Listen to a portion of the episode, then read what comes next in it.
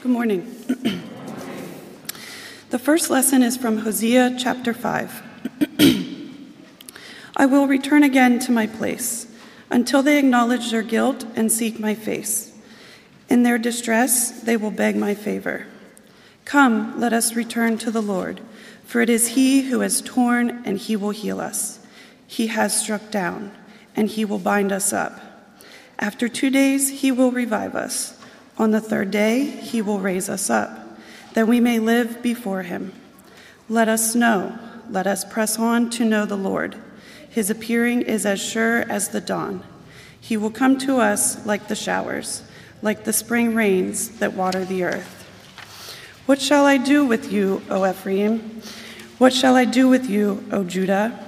Your love is like a morning cloud, like the dew that goes away early. Therefore, I have honed them by the prophets. I have killed them by the words of my mouth, and my judgment goes forth as the light. For I desire steadfast love and not sacrifice, the knowledge of God rather than the burnt offerings. Here ends the reading. Psalm 50 will be read responsively. Hear, O my people, and I will speak. O Israel, I will bear witness against you, for I am God, your God.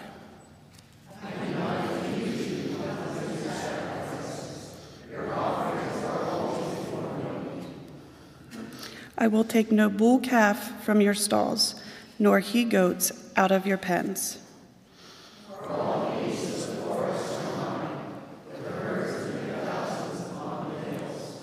I know every bird in the sky, and the creatures of the fields are in my sight.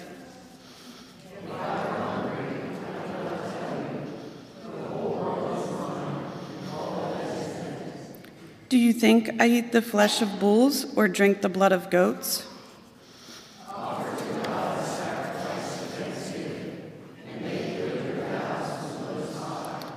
Call upon me in the day of trouble. I will deliver you, and you shall honor me. The second lesson is from Romans chapter 4. The promise that he would inherit the world did not come to Abraham or to his descendants through the law, but through the righteous of faith. If it is the adherents of the law who are to be the heirs, faith is null and the promise is void. For the, law, for the law brings wrath, but where there is no law, neither is there violation. For this reason, it depends on faith, in order that the promise may rest on grace and be guaranteed to all his descendants, not only to the adherents of law, but also to those who share the faith of Abraham. For he is the father of all of us, as it is written, I have made you the father of many nations. In the presence of God, in whom he believed, who gives life to the dead and calls into existence the things that do not exist Hoping against hope, he believed that he would become the father of many nations, according to what he said, so numerous shall your descendants be. He did not weaken in faith when he considered his own body, which was already as good as dead, for he was about a hundred years old, or when he considered the bareness of Sarah's, Sarah's womb. No distrust made him waver concerning the promise of God but he grew strong in faith as he gave glory to God, being fully convinced that God was able to do what he had promised. Therefore, his faith was reckoned to him as righteousness. Now, the words, it was reckoned to him, were not for the sake of his loan, but for also ours. It also be reckoned to us who believe in him who raised Jesus our Lord from the dead, who was handed over to death for our trespasses and was raised for our justification. Here ends the readings.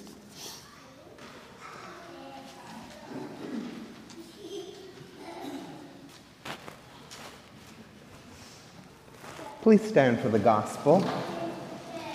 The Holy Gospel according to St. Matthew.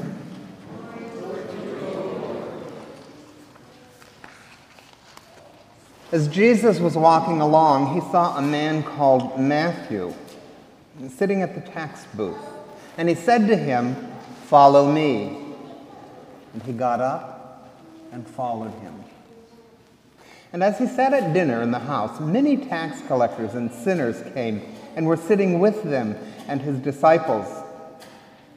And when the Pharisees saw this, they said to, this, to the disciples, Why does your teacher eat with tax collectors and sinners? But when he heard this, Jesus said, Those who are well have no need of a physician, but those who are sick. Go and learn what this means. I desire mercy, not sacrifice. For I have come to call not the righteous, but sinners. While he was saying these things to them, suddenly a leader of the synagogue came and knelt before him, saying, My daughter has just died, but come and lay your hand on her, and she will live. Jesus got up and followed him with his disciples. Then suddenly, a woman who had been suffering from hemorrhages for 12 years came behind him and touched the fringe of his cloak. For she said to herself, If I only touch his cloak, I will be made well. Jesus turned and seeing her said, Take heart, daughter. Your faith has made you well. And instantly the woman was made well. When Jesus came to the leader's house and saw the flute players and the crowd making a commotion, he said to them, Go away, for the girl is not dead but sleeping. And they laughed at him. But when the crowd had been put outside, he went in. He took her by the hand, and the girl got up. And the, report, and the report of this spread throughout that district the gospel of the Lord. Praise to you, O Christ. You may be seated. I'd like to invite the children to join me for a few moments up here.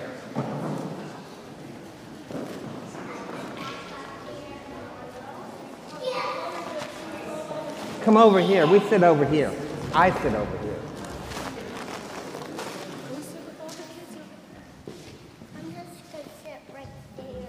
I heard when I was standing out there waiting to come in, I heard your grandpa say, Follow me. And I thought, hey, that's in the gospel for today. so we had a, a, a preview of that. Are y'all well? How you doing? Good? You okay? I'm better than okay. I would say I have I am better than I have a right to be. In the gospel for today, though, we meet many different people. There's Jesus, there's the disciples, there are the Pharisees, there's Matthew, Matthew's friends, the tax collectors, and, and other sinners. And then there was the man who was the leader of the synagogue. He would be like the president of our church council, came to Jesus, and his daughter, who was sick. All different kinds of people. And Jesus came to them all. I have here something for you, and I'm going to ask you, don't, don't open them yet. You want to pass those out? See if everybody here gets one. I got these two guys covered here. Don't, don't open it yet, okay? I do too. Does everybody have one? Everybody have one? Okay, again, don't open them yet. You can open them later, but I'm going to open them. And you know what's in here. I, I know what's in here. M&M's. And what color are they? Red and yellow. And blue. And brown. Forgot green. Is there green ones in there? Let me see. Don't open yours. You can open them later when you get to church. No, I don't have any green ones. Whoops. Would you get that run away from me? And orange ones, yeah. Different. Every, well, not everyone, but they're, they're different. In my hand, I got one, two, three, four, five different colors in my hand. Yellow and green, yeah. Um, so they're all, all different, right? What about on the inside? On the inside, they're all the same. Yeah, there, there's a sermon there, folks, but that's not where I'm going. Jesus went to all those different kinds of people He loved them all. From, from Matthew, the tax collector, and he was a pretty nasty dude, that Matthew was, down to the leader of the synagogue, the president of the council, to the little girl. He loved them all, including the Pharisees. He loved them all, and he came for them all. The good ones, the bad ones, and the ones that we don't know about. So Jesus comes to all of us. Well, we'll, we'll leave him go. He's all right. He's one of God's creatures. I don't see him. There's a, there's a spider down there. That's all right. Let's pray. Everybody pray with me. Thank you, Jesus, for coming to all people, even me. Amen. You can go back to your seats. And uh, yeah, go with Chris. And Chris, you, you can deal with the sugar high that's there. yeah, she brought him donuts. So, um, Mom and Dad, Grandma, Grandma, your kids are going to be wired by the time they are ready to go.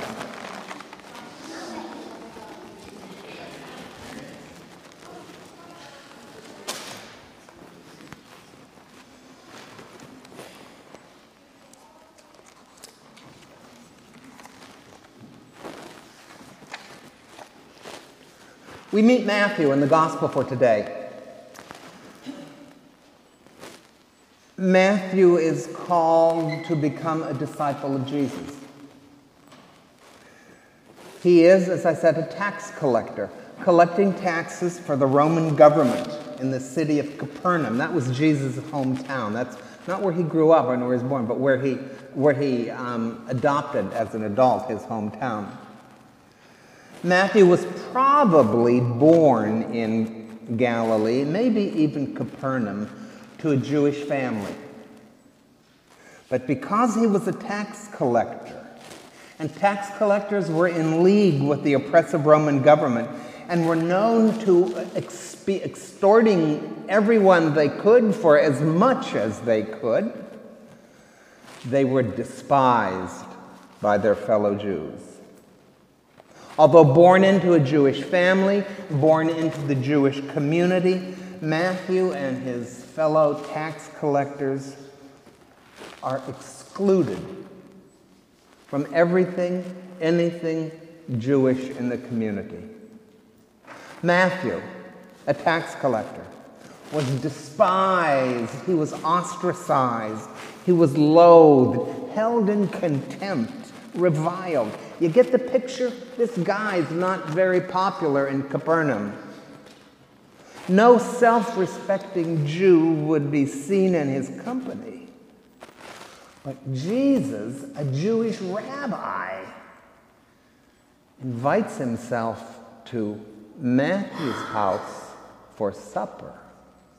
Oh, faux pas on two counts. First of all, he invited himself. I'm not sure that's a polite thing to do, but he did.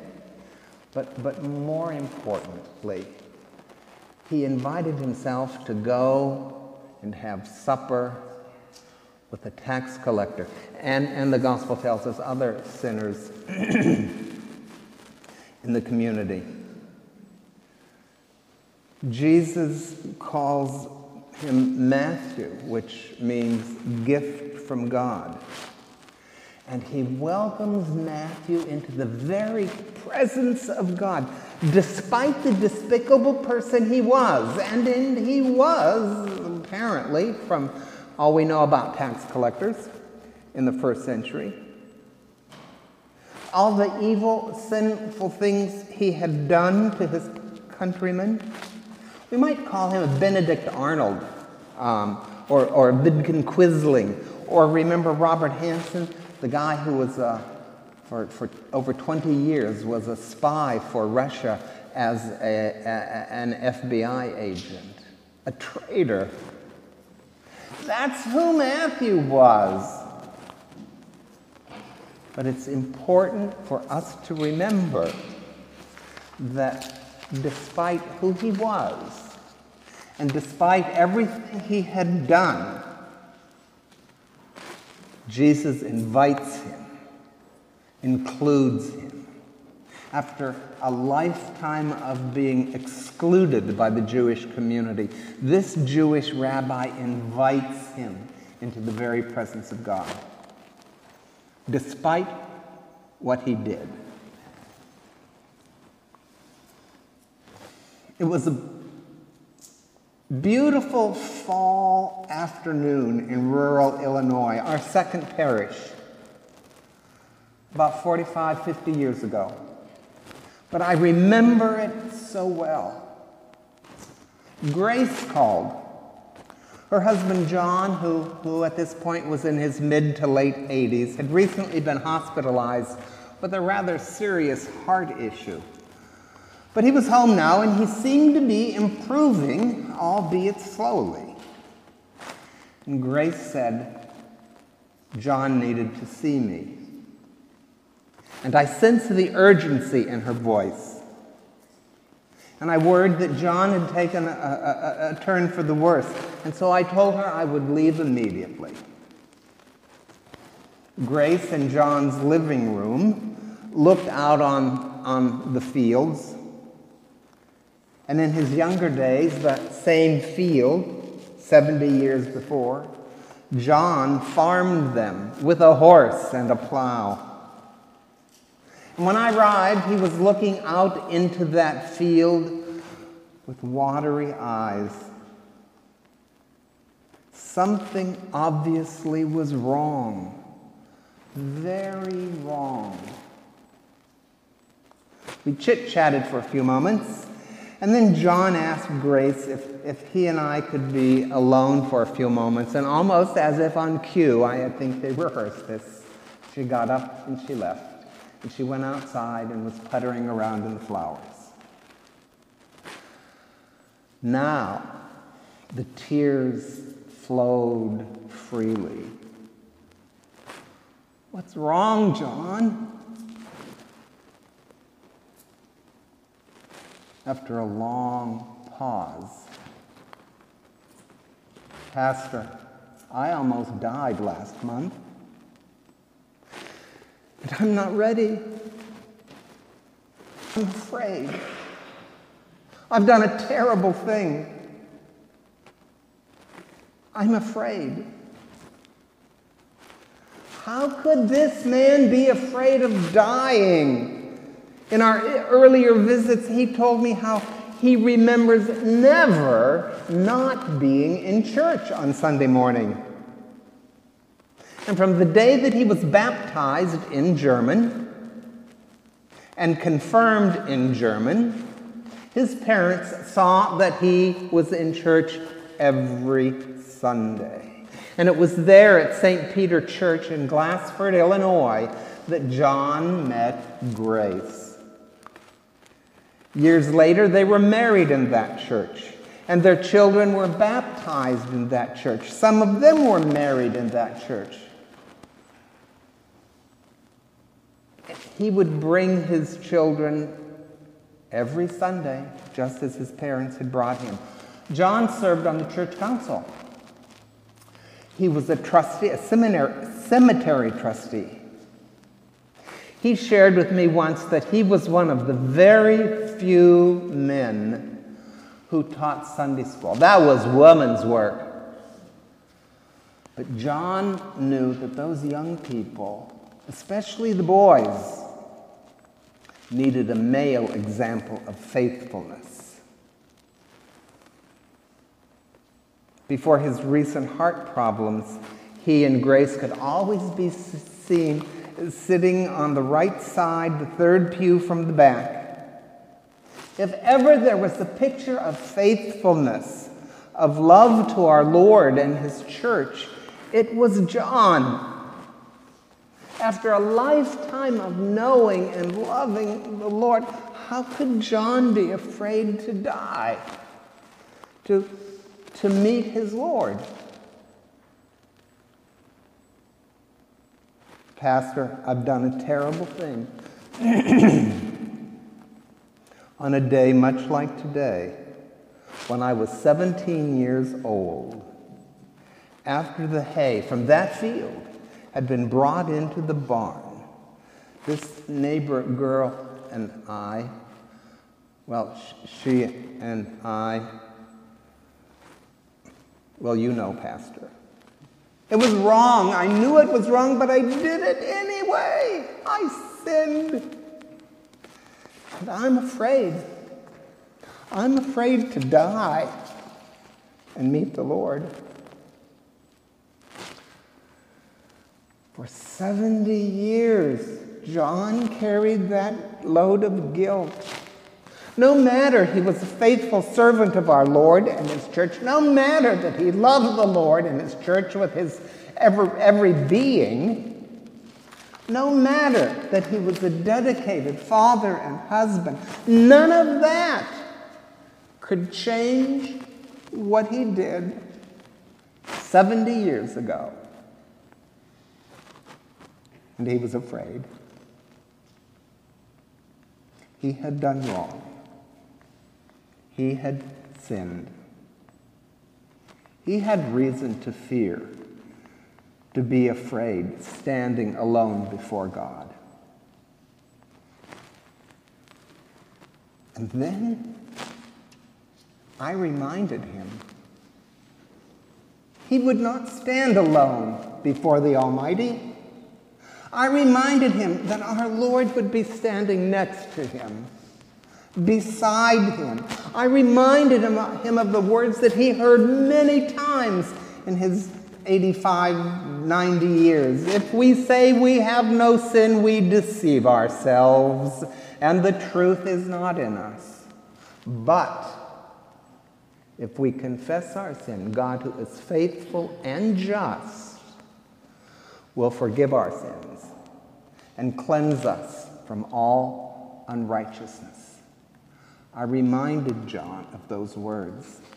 And I reminded him of the words from St. Matthew, who truly was a gift from God, that those who are well have no need of a physician, but those who are sick. I desire mercy, not sacrifice. I have come to call not the righteous, but sinners. I reminded him, and he certainly did not need reminding. I reminded him, like all of us, he was a sinner. He was one who needed a physician.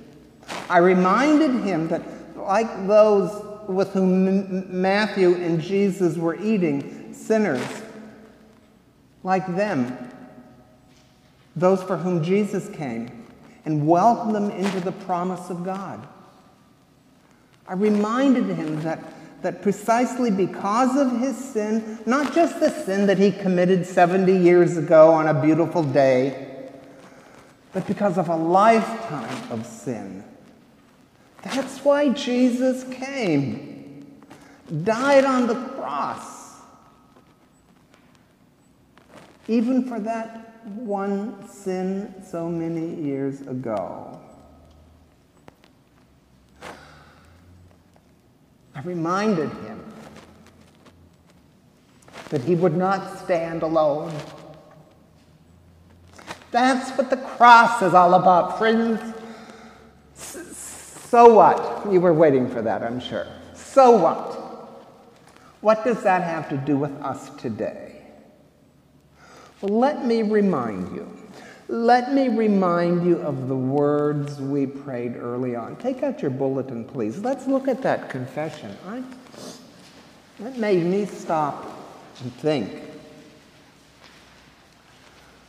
Let's read it together. Merciful God, we confess that we have sinned. We have hurt our community.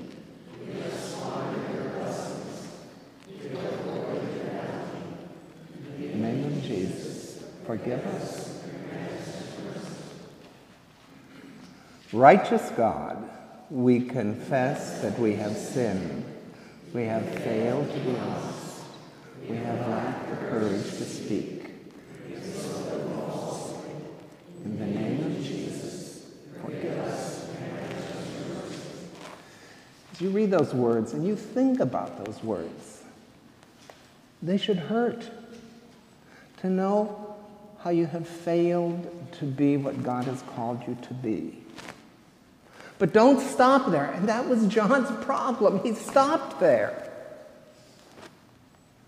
Here, God is a cup of cold water when we thirst.